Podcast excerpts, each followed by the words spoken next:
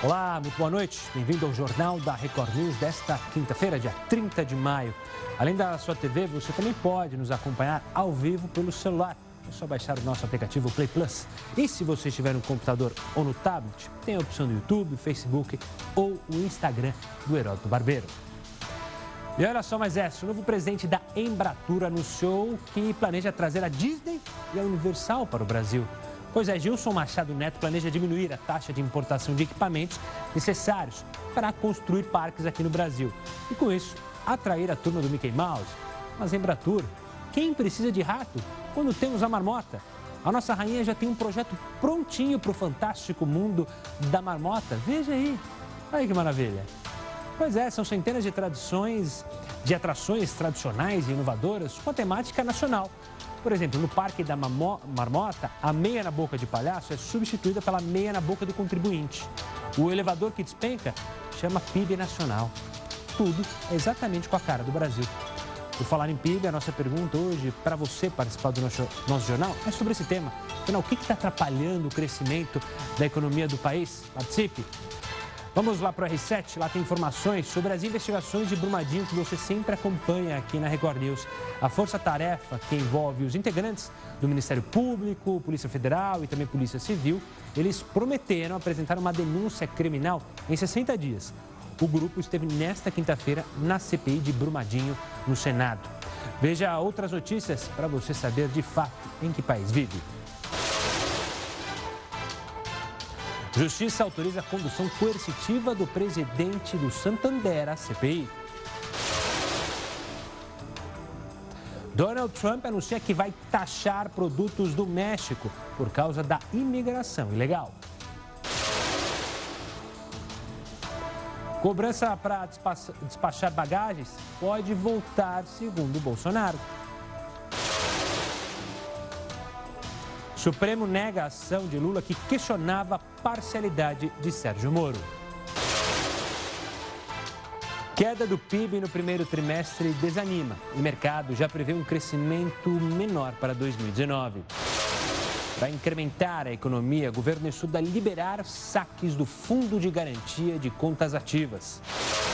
O que será que está atrapalhando o crescimento da economia do país? Mande sua opinião no Twitter, arroba Gabarbeiro, ou pelo WhatsApp, 11 942 128 782. O brasileiro trabalha cinco meses por ano, ou 153 dias, só para pagar impostos. Portanto, a partir de hoje, o seu salário será seu de verdade. Para conscientizar sobre os altos tributos pagos no país, 130 cidades e 19 estados participam do Dia Livre de Impostos. Vamos mostrar. Após polêmica da licitação das lagostas do Supremo, Superior Tribunal de Justiça recua e suspende compra de café por 320 mil reais. Quase metade dos produtores de cachaça estão em Minas Gerais. A bebida é patrimônio cultural brasileiro. Conheça outras bebidas que também têm esse título. Saúde! Amanhã é o Dia Mundial de Combate ao Fumo. Será que as pessoas estão parando de fumar ou apenas substituindo o cigarro? Nós vamos explicar. Depois de três meses, Flamengo tem alvará. Agora, atletas podem voltar a se alojar no Ninho do Urubu. Irmãos brigam na justiça por conta de um moletom. Juiz diz que caso é uma coisa feia. Supremo adia para a semana que vem julgamento sobre venda de estatais sem aval do Congresso. A nossa imagem do dia anuncia oficialmente o início da temporada das festas juninas. Até o Uber aderiu. O ringue da Câmara dos Deputados. Julian Lemos dá cabeçada em Expedito Neto. Me dá uma cabeçada, dá! A gaveta do jornal da Record News. Como estão as reformas do Museu Nacional no Rio? O Jornal da Record News está em multiplataforma e, por meio delas, você pode nos cobrar a busca da isenção e a busca do interesse público.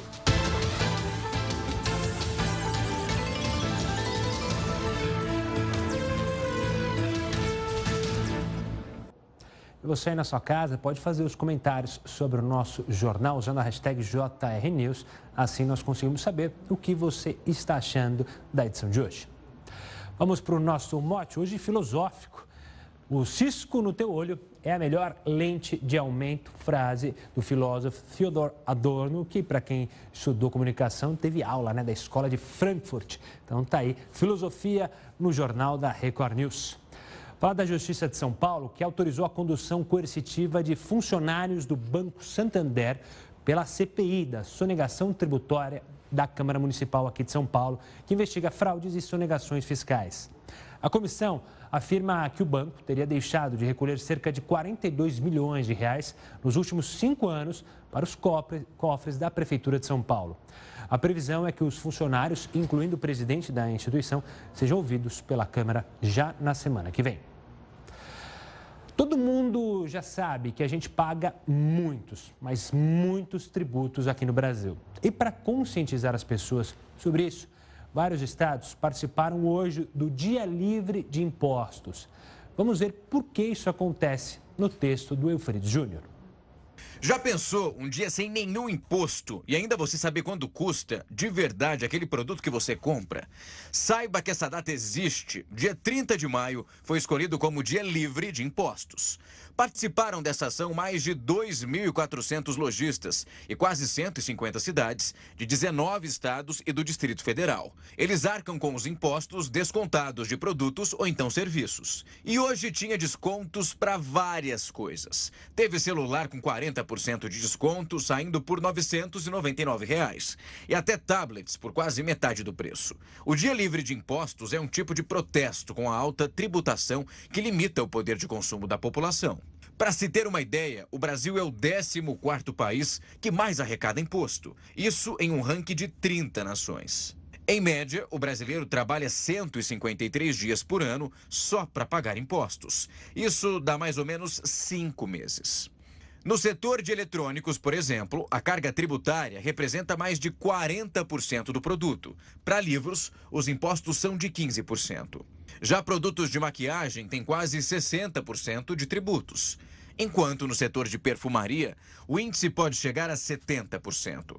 Agora que você já sabe quanto paga de imposto por alguns produtos, lembra aí, a partir de hoje o seu salário será seu de verdade. Tá aí o impostômetro para confirmar isso. Vamos dar mais uma olhadinha no impostômetro e ver quanto que a gente já pagou neste ano. Aí os números atualizados até este dia de 30 de maio, mais de 1 trilhão e 38 bilhões de reais pagos em impostos federais, estaduais e municipais. Sempre a gente mostra o impostômetro aqui para você ter noção de quanto você já pagou de imposto. Ainda falando de economia, a economia do país dá sinais negativos. Né? O anúncio da queda do PIB no primeiro trimestre já faz o mercado prever um crescimento menor para 2019. O ministro Paulo Guedes declarou que assim que as reformas forem aprovadas, o governo deve liberar o saque do Fundo de Garantia de Contas Ativas para dar ânimo à economia. Mas o que está provocando essa estagnação econômica? Quem vai analisar conosco é André Perfeito, economista-chefe da Necton. André, tudo bem? Mais uma vez participando aqui conosco no JR News. O que aconteceu, André? começo do ano estava tão otimista. É instabilidade política ou é reforma da Previdência que está segurando a economia aqui no país? Bem, olá, boa noite. O que eu acho que é importante notar é que não é uma questão só de expectativa. Né? A gente está com a economia muito fragilizada, a atividade econômica como um todo, os componentes da demanda, se você for ver, o consumo das famílias, o gasto do governo, está muito fraco. E mais do que isso, o setor externo, né? A Argentina está numa situação difícil, o resto do mundo desacelerando, então a gente não vai ter muito como é, crescer, né? Com ser um componente mais autônomo, né? Por assim dizer, né? Que seja forçado, né? Por isso mesmo até o presidente, o presidente, não, desculpa, o ministro Paulo Guedes está querendo fazer uma raspa do taxa e liberar o dinheiro do FGTS. O problema é o seguinte, não adianta nada a gente ter a taxa de juros no lugar certo, ou seja, a taxa de juros já está bem baixa, né? É, ela ficar no lugar certo o resto da economia no lugar errado. Né? A gente não está conseguindo dar tração para uma taxa de juro baixa, né? historicamente baixa, como a gente tem hoje em dia. Além dessa questão econômica, é, as questões políticas afetam o empresariado, o mercado financeiro, ou seja, por mais que eles queiram e pensem em investir, fica com medo por causa dessa instabilidade política, as aprovações da reforma que ficam nesse jogo político de vai, não vai, isso também traz a nossa economia para essa estagnação? Olha, tem uma parte que é esse desconforto político, sem dúvida nenhuma. Né? O presidente Bolsonaro, ele durante muito tempo foi, ficou bastante é, errático, né? do jeito que ele administra politicamente o país. Mas não é só isso, né?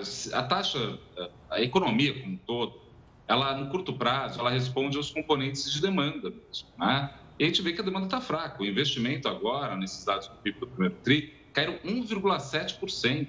Já tinha caído mais, é, mais de, mais de 1,7% no quarto TRI. E no terceiro TRI do ano passado, subiu 5% por uma questão contábil. Mudaram a contabilidade, por isso que subiu, senão teria caído também. E um país que investe, que não investe não tem futuro. Né? O ponto é esse. Então, a gente está num momento onde o empresário até está otimista com o Paulo Guedes, otimista com o Bolsonaro, é verdade isso, né? Mas empresário algum vai investir um parafuso na sua fábrica se você tiver ainda ociosidade demanda fraca. Né? Não é só, não é só confiança que gera é, investimento, né? Tem isso também. Mas em relação ao presidente, essa semana parece que ele está um pouco mais é, afinado com, com o Congresso, né? Mas a gente ficou até agora praticamente numa briga, né? Entre o Palácio do Planalto e o Congresso, principalmente em relação ao Rodrigo Maia. André, trimestre já foi, o resultado foi negativo e se vê hoje, principalmente nos sites especializados e nos portais, falando que 2019, ó, já era, foi um ano perdido. É isso mesmo? Ou seja, para se recuperar a economia, a gente pode pensar só para 2020?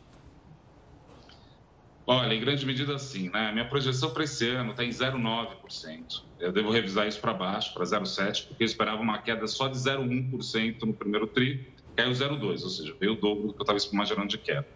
É, e mais do que isso, mas a questão é o seguinte: existe uma pressão para que o governo faça algumas coisas para tentar incentivar um pouco mais a economia. É, tem uma pressão agora muito grande, por exemplo, para o presidente do Banco Central cortar a taxa de juro. Né? E não vai adiantar nada. Cortar a taxa de juro agora não vai ser o que vai salvar, não é porque o juro caiu que alguém vai consumir mais hoje, não. Está numa situação um pouco diferente. Mas, de forma geral, existe aí uma perspectiva que 2019 realmente vai deixar a desejar muito fortemente. Em 2020, a depender, é, enfim, de algumas questões, né, inclusive do governo, né, é, a gente pode ter um crescimento ainda bastante frágil. Insisto, confiança só não faz verão. Ela é condição necessária, mas nunca suficiente para isso. A gente tem que ver outros componentes e todos eles apontam para baixo. Por isso mesmo, essa proposta até do, do Paulo Guedes, né, de liberar o FGTS, né, é uma tentativa de tentar fazer o carro pegar no tranco, né? Para ver se raspando o dinheiro das pessoas, que é uma das, diga de passagem, é uma das poucas fontes de poupança do brasileiro. O brasileiro não poupa e vai ser gastado no presente. Enfim, vamos ver como vai fazer isso, mas geralmente não gera um crescimento tão rápido, não. Pelo menos foi o que a gente aprendeu com o Temer, que fez o mesmo expediente de liberar o FGTS. Ou seja, essas medidas, entre aspas, paliativas de é, mexer nos juros, usar o FGTS, liberar o FGTS, na palavra do Paulo Guedes, seria um, seria um voo de galinha, né? É isso mesmo? E por que, que é, essas medidas não aquecem a economia? A gente precisa de medidas mais drásticas, assim, o controle fiscal e também investimento para que haja, de fato, é, uma recuperação econômica? Olha, todo mundo está com medo, certo? Né? Vamos colocar, os empresários e os consumidores estão assustados, né? todo mundo muito cauteloso. Né? Caberia ao governo falar: olha, vocês estão com medo, deixa que eu vou levar todo mundo aqui pela mão e vamos para frente. Porque existe uma ociosidade muito grande, né? Pense um dono de uma fábrica, ele não vai investir, insisto no ponto, se ele tiver máquina parada. Não faz sentido isso. Né? Não é porque ele confia no Bolsonaro, ou porque ele gosta do Paulo Guedes, ou porque o juros está baixo. Se o juros está baixo é, e a expectativa de retorno é mais baixa que os juros, não adianta. Então, assim, o Brasil está passando por um momento muito traumático, muito difícil. A minha preocupação é o seguinte, né? A gente tem que fazer, sei lá, né, a agenda da reforma, da reforma da Previdência, ela teria que ser resolvida por um jeito ou por outro, mais rápido possível, porque isso acho que é tirar, brincando aqui, né? Tirar escorpião do bolso do Paulo Guedes, ou seja, ele ia começar a gastar para ver se incentivava a economia. Mas a gente sabe que ele não vai fazer rigorosamente nada até conseguir as reformas que ele é, pretende. Né? Então, nesse sentido, que a, o prognóstico não pode ser muito mais positivo. A gente tem uma situação onde a atividade permanece fragilizada e deve continuar ainda, pelo menos ao longo de 2019. 2020, espero que é, o governo já satisfeito com o tamanho de um ajuste, né?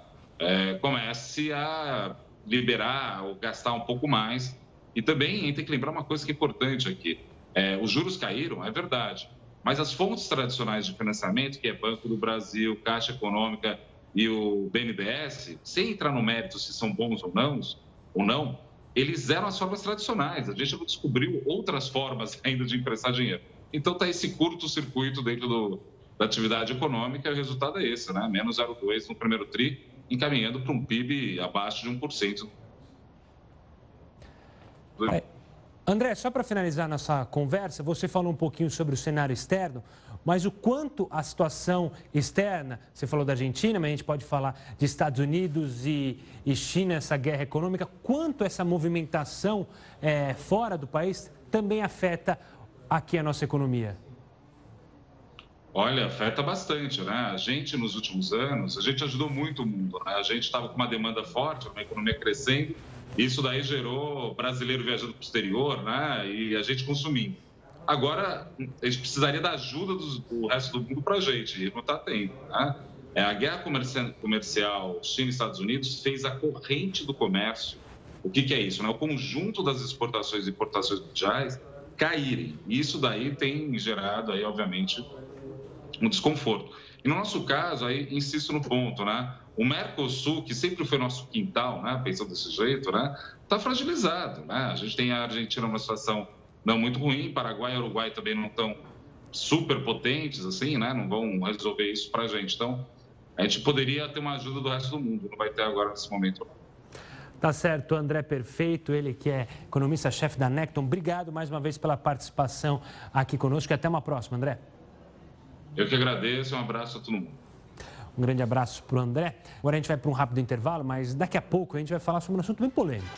Uma empresa pode ou não pode monitorar a atuação de seus funcionários nas redes sociais? Professor de Direito Jorge Bolsinhas Filho vai explicar. Continue conosco. 9 horas e 20 minutos. Você que acompanha o Jornal da Record News está acostumado em acompanhar na sua TV e também pelo celular, nas redes sociais, no Instagram. Você percebeu hoje, você que acompanha nas redes sociais, que hoje não tivemos as tradicionais lives. A gente não tem nem hoje, nem amanhã, mas vão voltar. Fiquem tranquilos, a gente só está reformulando. Por isso, a sua participação hoje nas redes sociais aparece aqui no Jornal da Record News, na sua TV. A gente está perguntando se o que o está atrapalhando o crescimento da economia no país, na sua visão. Vamos para a tela que tem a participação do, da turma no WhatsApp. O Márcio, aqui de Sorocaba, em São Paulo, diz: falta fazer as, reformas, as reformas fiscal, da Previdência, da legislação penal, dos gastos do Estado, etc. Quando fizerem, a coisa anda. Está aí a esperança do Márcio ligada às reformas. Obrigado, Márcia. O Fernando de Aracaju diz: essa baderna no Congresso, onde os nossos congressistas somente pensam no toma lá da cá.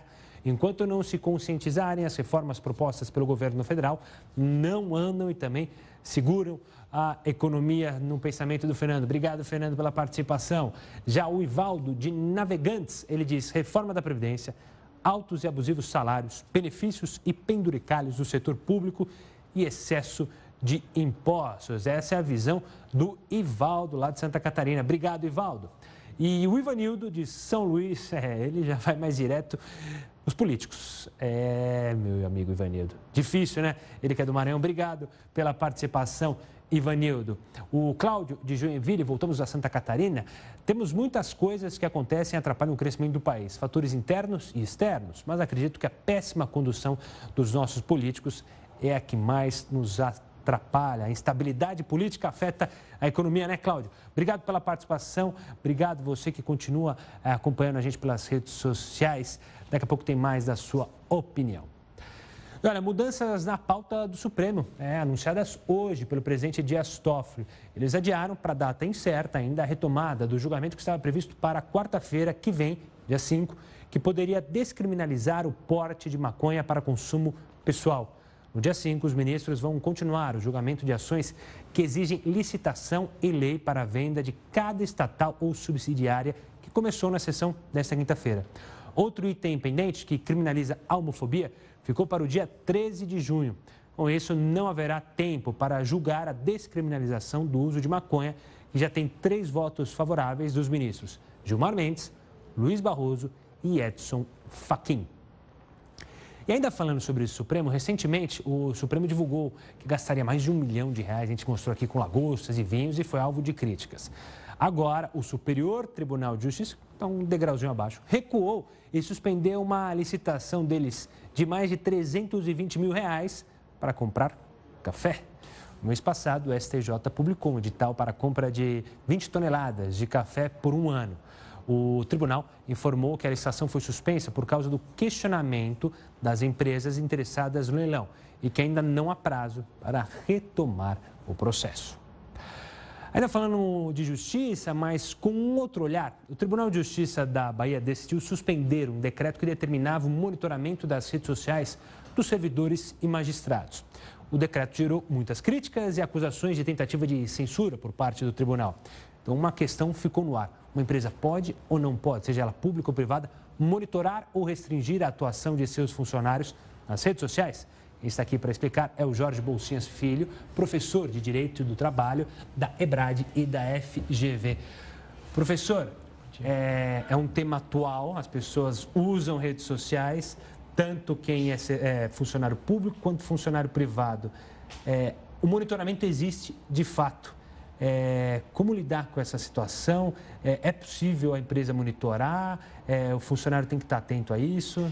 Eu diria que eu começaria pela última pergunta e a resposta é assertiva, né? É, é possível sim monitorar e é preciso que o funcionário fique muito atento. Né? Normalmente, os monitoramentos começam antes mesmo da relação de emprego ser formada, na parte das tratativas. Né? Quando o sujeito é candidato ao emprego, muitas empresas já pesquisam seus perfis públicos em redes sociais para verificar alguns posicionamentos ideológicos, as suas manifestações, a educação com que a pessoa normalmente se comporta nas redes sociais. E é preciso que as pessoas tenham muito muito claro em suas mentes que a rede social não é um espaço privado, 100% privado, e que conversas eventualmente entabuladas lá dificilmente vão ser protegidas como uma conversa feita reservadamente no âmbito da sua casa. Eu queria só citar um, um exemplo muito curioso de um caso real que aconteceu aqui no estado de São Paulo, de um cidadão que teve uma conversa a respeito é, do empregador desabonadora num, num, perfil fechado onde o empregador não fazia parte. E um colega que talvez não fosse tão amigo assim, é, copiou a mensagem, né, printou, usando o jargão do momento, a, a mensagem e enviou para o empregador que ele aplicou uma justa causa. Quando ele tentou reverter a justa causa na justiça para receber as verbas rescisórias, o, o juiz entendeu que não houve vazão de privacidade. Porque, apesar de, de fato, a rede ser fechada e o empregador não fazer parte, na hora que a informação foi veiculada, o clique, isso está dito inclusive expressamente na sentença, o ícone que se clica é publicar. Então você está dando publicidade àquela informação, ela deixa de ser privada. Por isso a minha insistência em dizer que é preciso ter muito cuidado com tudo aquilo que se veicula em redes sociais. Ou seja, para a justiça o entendimento também já é esse. É, como você disse nesse caso, os juízes já entendem que o privado e o público nas redes sociais não é bem a questão é. de privado e público. Está tudo numa mesma toada. Eu diria que há espaços nas redes sociais que são de fato privados, né? Isso que, que os mais jovens chamam de inbox, né? Aquelas conversas que são entre duas pessoas e essa, por exemplo, o empregador não pode monitorar, mesmo que ele tenha acesso remoto aos computadores que eventualmente estiverem sendo usados em redes sociais. Isso de fato é espaço privado.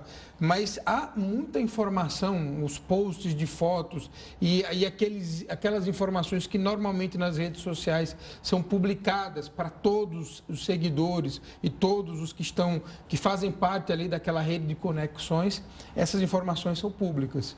E essas informações podem ser monitoradas. Agora, daí é você é, restringir, dirigir, tentar é, é, e direcionar a pessoa dizendo o que, que ela vai fazer, o que ela deve ou não publicar, aí eu já acho que vai muito é, é, no sentido de invadir a liberdade da pessoa de se comportar como quiser. Mas é comum a gente ver hoje empresas, como foi o caso, essa, é, um tribunal, é um caso diferente, mas em se criar cartilhas para o funcionário respeitar. Isso é válido, uma cartilha de posicionamento, para não entrar em atritos? Isso é muito comum? Como que é entendido isso no É comum é, e algumas situações de, de, pessoas politicamente expostas, acho que me parece o caso, inclusive, dos juízes, é, que, que, geraram o questionamento e a reflexão. Isso é, é, é comum e, e, não há anormalidade desde que a cartilha não entre na vida privada das pessoas e não interfira, por exemplo, nas escolhas pessoais absolutamente livres das pessoas. Mas, por exemplo, é, algumas é, observações relacionadas com a liturgia de certos cargos ou com o, o evitar afirmações, por exemplo, antissemitas, homofóbicas ou absolutamente inadequadas nos nossos dias atuais, é esse tipo de orientação não seria invasiva, não seria absurda ou abusiva. Agora, lógico, orientações que entrem na privacidade das pessoas, na liberdade das pessoas, interferindo, por exemplo, em relação ao que a pessoa faz no seu tempo livre, na sua vida privada, naturalmente essas são, são sim muito invasivas e, portanto, abusivas. Outra questão que também surge muito, e até é, houve investigação até nos Estados Unidos envolvendo uma ex-candidata à presidência da República, é sobre e-mail é, profissional com uso pessoal. Isso acontece muito, as pessoas devem evitar mandar qualquer tipo de e-mail pessoal usando a conta profissional? Sem sombra de dúvidas, até porque é, a, os tribunais, de um modo geral, eles admitem o monitoramento dos e-mails corporativos, né, dos e-mails profissionais, quando avisado previamente que haverá esse monitoramento. Os e-mails privados, jamais. Então, é importante que as pessoas, de fato, separem bem as duas coisas e não usem comunicações privadas nos e-mails corporativos e, e, e, e naturalmente, é, usem as comunicações, os e-mails corporativos efetivamente para todas as suas comunicações profissionais, porque há uma aceitação do monitoramento dos e-mails corporativos pela esmagadora maioria dos juízes e normalmente exigindo apenas que haja uma informação, uma certa transparência no sentido de esclarecer para o trabalhador que esse monitoramento haverá. Bom, para a gente terminar nosso papo e não ficar com um papo tão negativista, assim, só dando atenção ao lado ruim, é, você falou no começo da nossa entrevista sobre profissionais que é, headhunters, como a gente fala, Sim. que visualizam perfis públicos de candidatos, possíveis candidatos. Ou seja, a rede social também pode te ajudar na conquista de um emprego, ou seja, o posicionamento que você tem lá Sim. dentro pode te é, beneficiar numa futura vaga? Sem sombra de dúvidas, e há inclusive algumas redes sociais que são especializadas nisso, né? que foram criadas para dar visibilidade às suas notícias profissionais. Então, é, nessas em particular, é, e essas em particular devem ser muito bem utilizadas exatamente para o candidato explorar ao máximo, explicitar suas virtudes, suas conquistas, suas realizações, para que ele possa é, é, se apresentar para o mercado por meio da rede social. Tá aí, então usar com parcimônia e com inteligência vai ser. Ah, usar as redes sociais com parcimônia e inteligência podem trazer frutos positivos. Sem sombra de dúvida, eu diria parcimônia e inteligência é muito cuidado. Tá certo, a gente conversou com Jorge Bolsinhas Filho, professor de Direito do Trabalho da EBRAD e também da FGV. Professor, obrigado pelas explicações e até uma próxima. Muito obrigado a vocês. Bom, quinta-feira é dia de live do presidente Jair Bolsonaro, já que a gente está falando de redes sociais. Hoje ele falou sobre a cobrança para despachar bagagens. Na semana passada, o Congresso votou pela gratuidade de malas até 23 quilos. Agora, o presidente pode sancionar ou vetar e assim as companhias aéreas poderiam cobrar novamente. Vamos ver o que ele falou. Muitas vezes, você vai para Mato Grosso do Sul de avião aqui de carreira, né? Você está na poltrona 10C e você dá na 10, é, você está do ladinho no corredor. Daí você pergunta, ô Soraya, quanto você pagou nessa passagem aqui? Quem paga é a Câmara. Deixa bem claro, a minha é por 28 anos a Câmara pagou. Tá certo? Essa daí sim. Quanto você pagou a passagem? Essa você vai falar 500 reais, por exemplo. Daí você pergunta para ela, a Lisa pagou quanto? Ela fala 1.500. Você reparou que no mesmo voo, pô, todo do lado do outro, a diferença é mil reais uma passagem de outra? Vamos lá. Quantas vezes vocês viram, já enxergaram por aí? Almoço, 15 reais, refrigerante grátis. Alguém acha que o refrigerante é grátis? Então dá vontade de chegar, almoço, 15 reais, refrigerante grátis. Me dá o um refrigerante. É grátis, mano. Isso não acontece. Então, de qualquer maneira, está incluído aí no preço da, final da bagagem, tá? o peso ou não. O que as empresas querem é realmente que eles regulem isso aí. E eles, apresentam, eles regulam até 12 quilos, até 10 quilos, se não me engano, 10 quilos, não paga, é, não paga a, essa, esse, esse, esse excesso aí. Mais ainda, vamos supor que o teu avião tem menos de 150 pessoas a bordo. É número aproximado, 150 pessoas a bordo, tá certo? Vamos, vamos supor que cada uma bote 20 quilos de bagagem. Vai dar mais ou menos 3 mil quilos, aí dá 3 mil quilos redondo, ok? São 3 toneladas. Daí eu pedi para um colega da aeronáutica aí levantar essa, essa viagem, no caso São Paulo-Fortaleza, um pouquinho mais longa, 3 toneladas. Quanto de combustível a mais teria que se gastar um avião desse carro levando 3 toneladas a bordo de São Paulo para Fortaleza, São Paulo Fortaleza, aproximadamente, aproximadamente 600 litros de combustível. E daí? Custa caro isso ou não custa caro isso aí? Então a minha tendência é vetar esse dispositivo, daí vai ter muita gente me criticando, como criticaram vocês duas aqui na canção do quadro. Mas aí a, a passagem vai, vai ficar mais barata, presidente, abrindo é. concorrência. Daí, daí, eles falam, né? Isso. Ah, quando lá atrás passou a cobrar, não diminuiu. Naquela época, por coincidência, aumentou o preço do barril do petróleo lá fora. Tá certo? O dólar variou também de preço. Então, isso tudo. E não adianta, no final das contas, você vai pagar a conta. É, no momento, eu digo para você, estou convencido, posso mudar a vetar o dispositivo. É bom lembrar que a, a parte econômica do governo e também a ANAC defende o veto a essa medida que foi aprovada pelo Congresso, até porque esse veto faria com que empresas de custo baixo de aviação que existem fora do país manifestassem o desejo de operar aqui no Brasil. A gente aguarda para ver qual será a decisão do presidente. Ele disse aí que tende a vetar, mas pode mudar de opinião. Claro que aqui na Record News você vai ficar sabendo. E olha, falando ainda de presente, manifestantes foram às ruas hoje em 21 estados, mais o Distrito Federal, para protestar contra os cortes na educação promovidos pelo governo Bolsonaro. O presidente diz que é um contingenciamento de recursos no orçamento da educação. Em nota, o MEC reafirmou que as manifestações democráticas são direitos do cidadão, mas condenou a coação para que estudantes e professores participem de protestos. No próximo bloco, amanhã é o Dia Mundial Sem Tabaco. Será que as pessoas estão parando de fumar ou apenas substituindo o cigarro por outras opções? Temos o que comemorar ou não? Quem vai responder é o oncologista Carlos Henrique Teixeira, logo depois do comercial.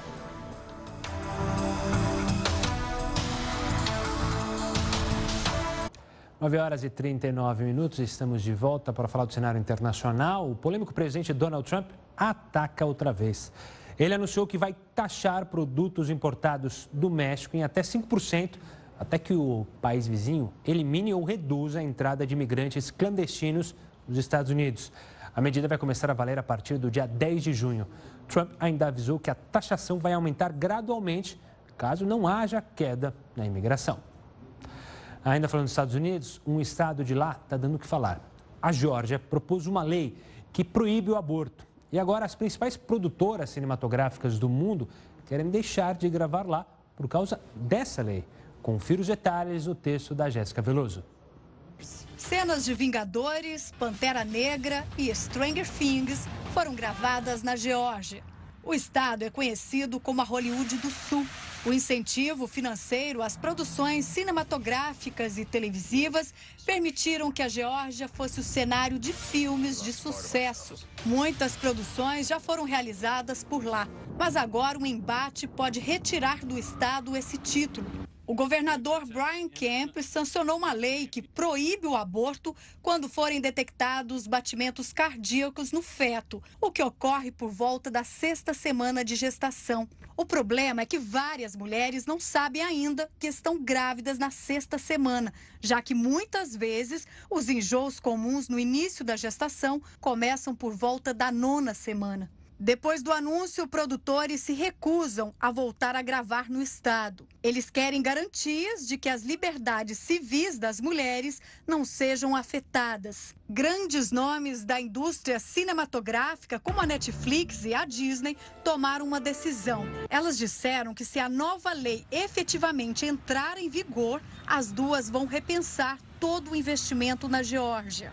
As produções de cinema e televisão trazem quase 3 bilhões de dólares para o estado por ano.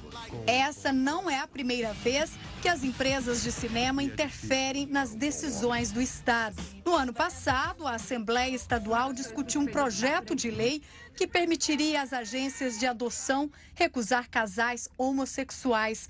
Mas Hollywood ameaçou tirar as equipes do estado e o documento nem sequer chegou ao gabinete do governador. A nova lei estabelece exceções para casos de estupro e para salvar a vida da mãe.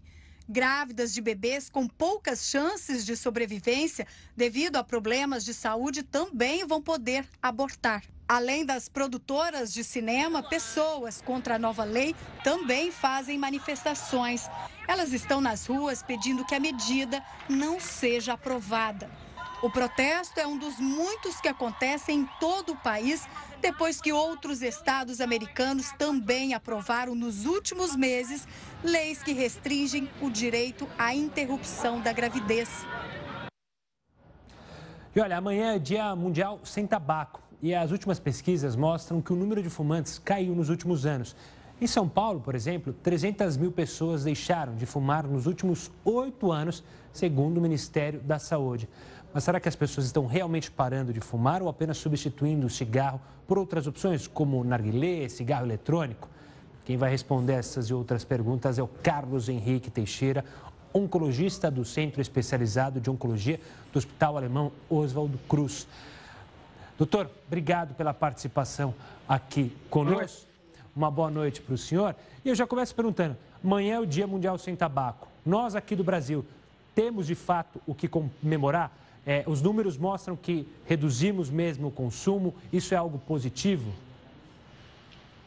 Veja bem, é, temos que comemorar sim. O Brasil é um exemplo no mundo hoje em controle de tabagismo.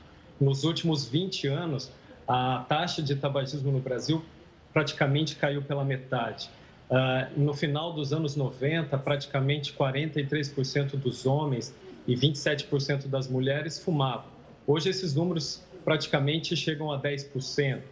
Então, de fato, as políticas implementadas nos últimos anos impactou uh, de maneira muito significativa nos índices de tabagismo nos brasileiros de uma forma geral. Doutor, você falou em políticas relacionadas para combater o tabagismo. No começo do ano, o ministro Sérgio Moro chegou a falar sobre a possibilidade de diminuir impostos dos cigarros, das marcas tradicionais, para evitar o contrabando das famosas marcas paraguaias que vinham ali pela fronteira. É, ele foi duramente criticado. É, quem está acompanhando e quem estuda isso, como é o seu caso e de demais pessoas sérias, vem com preocupação a possibilidade de se baixar é, impostos desse mercado, do mercado tabagista? Sim. A gente entende a preocupação do ministro Moro em termos de segurança pública, mas do ponto de vista de saúde, isso é uma medida extremamente temerária. A Sociedade Brasileira de Oncologia Clínica se posicionou em relação a esse fato e é, vale lembrar que o cigarro é o principal fator de risco para câncer de pulmão, que hoje é a principal causa de câncer no mundo todo. Só para se ter ideia, no Brasil, as projeções do INCA de 2016 uh, projetava praticamente 30 mil novos casos de câncer no Brasil. Então, uh, facilitar a compra de cigarro é algo que a gente não deve realmente é, sonhar que seja uma coisa real para a população no dia a dia. Doutor, você falou sobre o câncer e, se não me engano, hoje mesmo a OMS mostrou um estudo falando que de uma em cada cinco, de um em cada cinco fumantes é, não sabem que fumar traz problemas para a saúde, o câncer de pulmão, câncer de traqueia, enfim. A gente ainda existe isso, por mais que espante, as pessoas que fumam não têm essa consciência do mal que ele faz para a saúde? É, o brasileiro, de uma forma geral, acho que foi impactado né, com essas mensagens, principalmente quando a gente vê aquelas propagandas na caixa de cigarro, a gente praticamente vetou é, propaganda de cigarro na televisão, a gente restringiu muito o uso de cigarro em restaurantes, em ambientes públicos. Então, isso de fato impactou. Acho que a informação é extremamente necessária e a gente não deve diminuir de forma alguma. É, por isso, o Dia Internacional de Combate o tabagismo que é lembrado amanhã no mundo todo é algo tão simbólico e tão importante. A gente não deve realmente nunca parar de lembrar que o cigarro é o principal fator de câncer, não só de pulmão, mas também ele tem um impacto extremamente elevado em câncer de laringe, de cabeça e pescoço, câncer de esôfago, câncer de bexiga, além de aumentar riscos de acidentes vasculares encefálicos, doenças cardiovasculares. Então, realmente, o cigarro tem que ser banido da população. Vamos lá, doutor. A gente falou aqui na chamada para a nossa entrevista sobre cigarros eletrônicos, o famoso narguilé que virou comum é, na galera mais jovem, em bares. É, isso preocupa os estudiosos? É, o quão pior ou quão menos agressivo, é agressivo, não é, o cigarro eletrônico e esse tal de narguilé, narguilé, enfim? Boa pergunta, porque os pacientes acabam perguntando sobre isso também. E veja bem, o narguilé acaba se tornando um hábito social, né, que os jovens se reúnem e fumam ali durante horas, e ele é conhecido como um cachimbo de água, né? Mas é realmente muito preocupante, porque a concentração de nicotina no narguilé é muito mais elevada do que um cigarro normal. Quando você fuma o narguilé por, por uma hora, você está praticamente fumando 100 cigarros. Então, além de você estar ingerindo uma concentração muito maior de nicotina, você também ingere outras substâncias químicas, aromatizantes que são misturados o tabaco, flavorizantes, além de dióxido de carbono. Então, é um hábito extremamente perigoso.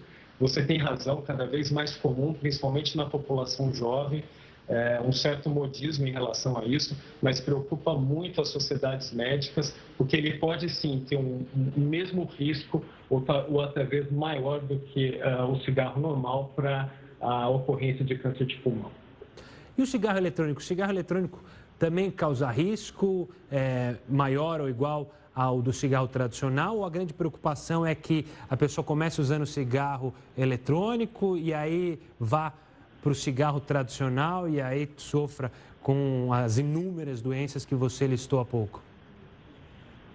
Então, a, a indústria criou o cigarro eletrônico na tentativa de é, facilitar ou ajudar é, nessa cessação do tabagismo, né, na parada do tabagismo. Mas veja bem, no Brasil é proibido a compra do cigarro eletrônico, em vários países é proibido, porque a gente de fato não sabe a relação do cigarro eletrônico ah, como potencial carcinógeno. Né? Ah, a gente sabe que existem algumas ah, fabricantes de cigarro eletrônico que dispensam a nicotina, mas existem inúmeras outras que também veiculam a nicotina, que é a, principal fator de vício né, do cigarro, no cigarro eletrônico também.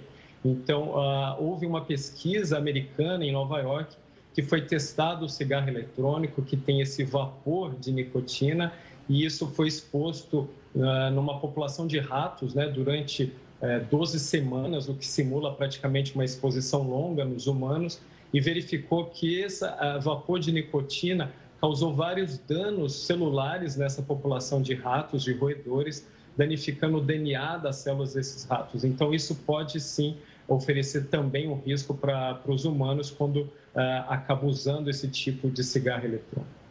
Doutor, obrigado pela participação. Eu conversei com o doutor Carlos Henrique Teixeira, oncologista do Centro Especializado de Oncologia do Hospital Alemão Oswaldo Cruz. Doutor, obrigado pela participação, pelas explicações sobre um assunto que merece o maior alerta possível, principalmente para as populações mais jovens, para a garotada, como você disse, que tem entrado nesse modismo desse narguilé que é tão perigoso. Obrigado, doutor.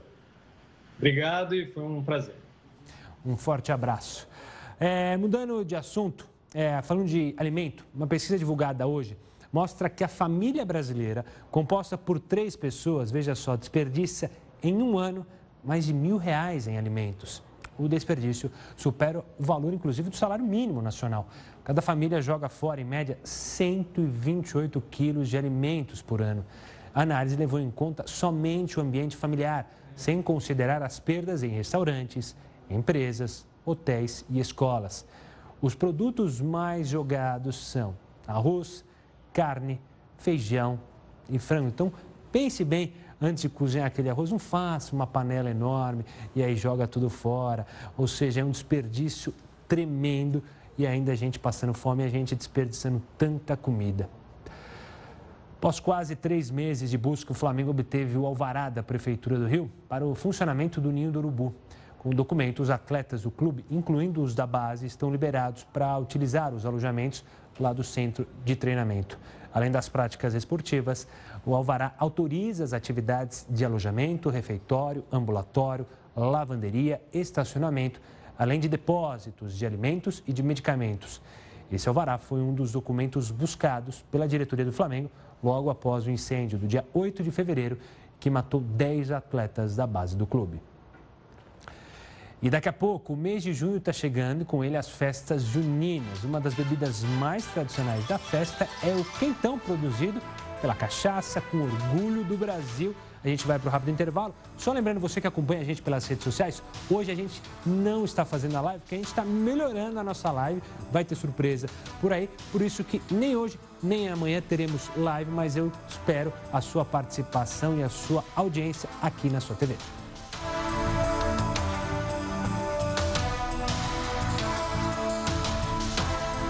Já estamos de volta para falar novamente do STF. Aqui o ministro do Supremo, Edson Fachin, rejeitou o recurso da defesa do ex-presidente Lula, que questionava a atuação de Sérgio Moro como juiz nos processos contra o ex-presidente. Desde o fim do ano passado, Moro deixou o cargo para assumir o Ministério da Justiça.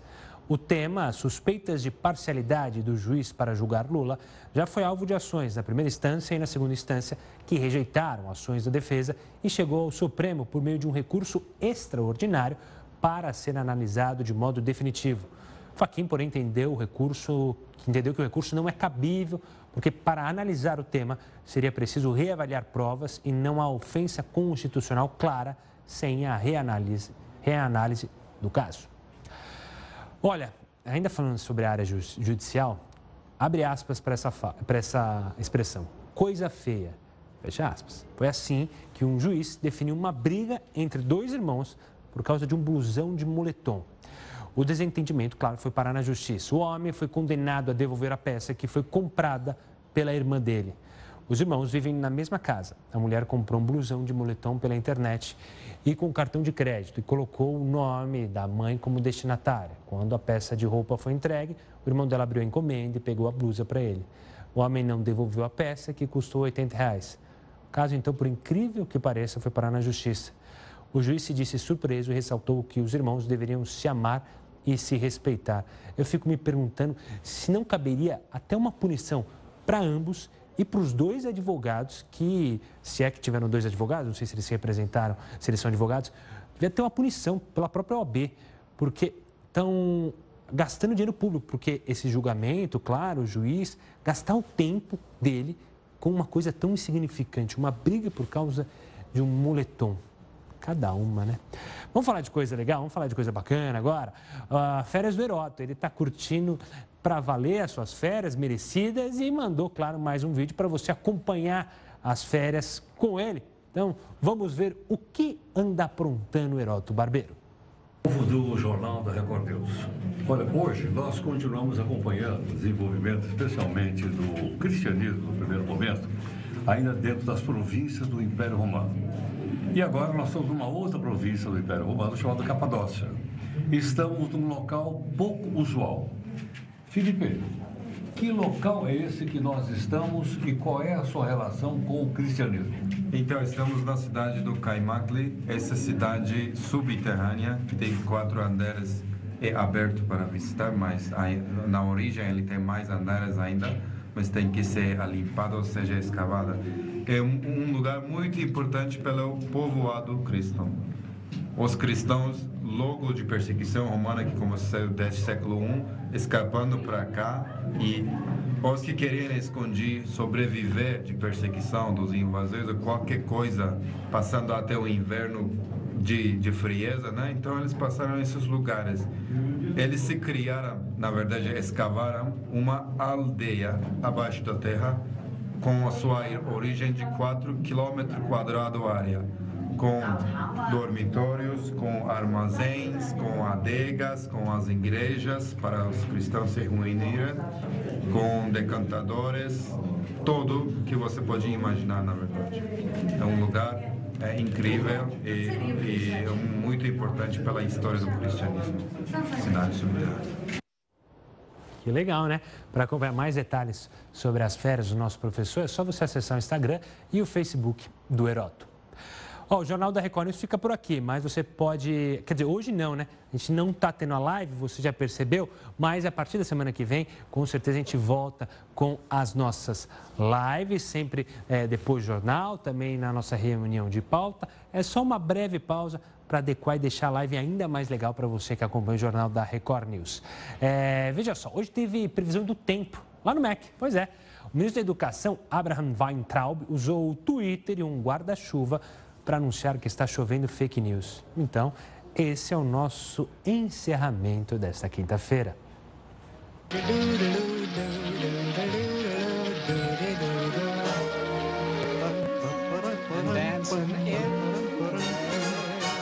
Está chovendo fake news.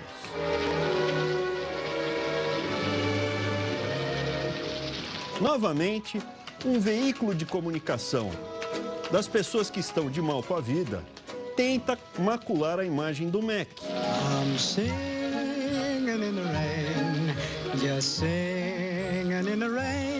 Essa última fake news fresquinha para você alega que a paralisação da recuperação do Museu Nacional, aquele que o reitor da Universidade Federal do Rio de Janeiro não conseguiu explicar, essas obras estariam sendo paralisadas pelo MEC.